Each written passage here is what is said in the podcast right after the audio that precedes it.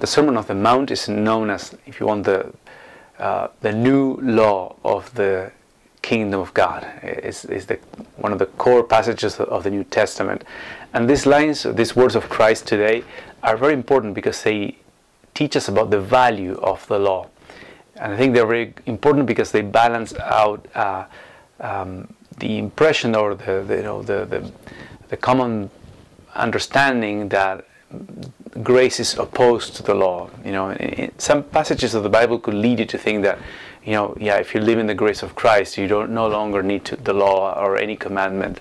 But that wouldn't be a balanced view. I would say rather that um, the grace enables us to uh, to live according to the law. Okay, so we no longer live under the law, but in a way the law is now written in our hearts through the grace of God. Um, that's why Jesus says precisely these words I, have not come to abolish the law or the prophets, I have come not to abolish but to fulfill.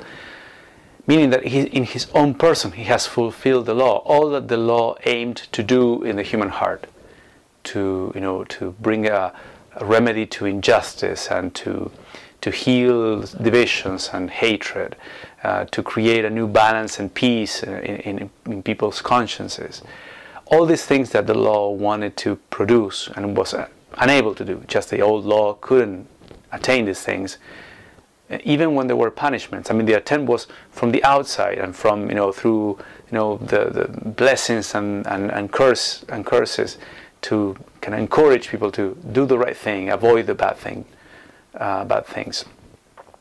But it was not enough. You know, we needed like a new heart, a new goodness stemming from us, and that's what Christ did First of all, he was extremely holy. He, in his holiness and his love for others and his faithfulness to God, he brought the level to perfection. You know, he fulfilled the law in all its in all its commandments. And then also by by being united to him, you know, by be, by being baptized in him and by receiving his grace, we now receive a healing and a and a strength and a goodness we, know by, by experiencing the love of God in our lives, we, we are now empowered to, to fulfill the commandments in a way that we could never do otherwise. Uh, C.S. Lewis puts it in a great way in Mere Christianity. He says, It's as if God has put a bit of his thinking and a bit of his willing and deciding into our own souls, so that now we're able to do the things that we were unable to do before. Just like you know, a little child that cannot draw a picture correctly, but then his, his mom is guiding his hand uh, so that so that he can the boy can make the drawing in a good way. So in a sense, the boy is doing it with his own hand, but the mother is kind of guiding his hand a bit. So something like that happens with the grace of God. So in this sense, Jesus says, you know, I haven't discarded the law. I haven't thrown away the commandments. I have come to give you the strength from within you that you can fulfill them. And not just the strength, but also the willingness.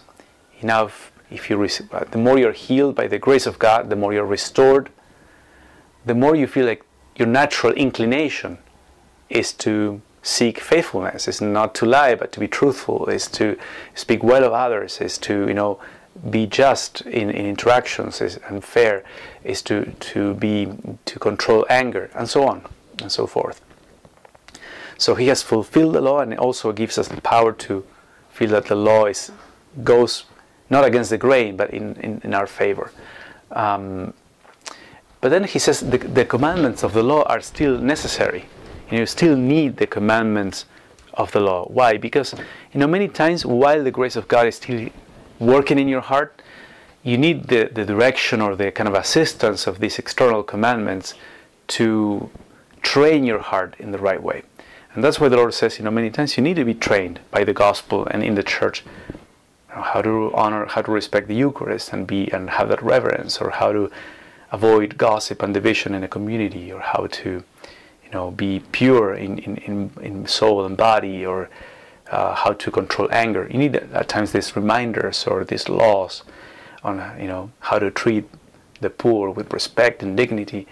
We need all, all these external reminders so as to kind of train our hearts uh, and work in the right direction. So I invite you to think maybe on, on this the, the wisdom of Christ in, in saying these things and how, uh, how He enables us to approach commandments and the law in a new way, but also how through these commandments and teachings he kind of, kind of sustains uh, our uh, the, the, the renewal of our souls, as if the, the law works as a sort of scaffolding around our hearts until they're fully shaped uh, and until the, the new creation is is made in us.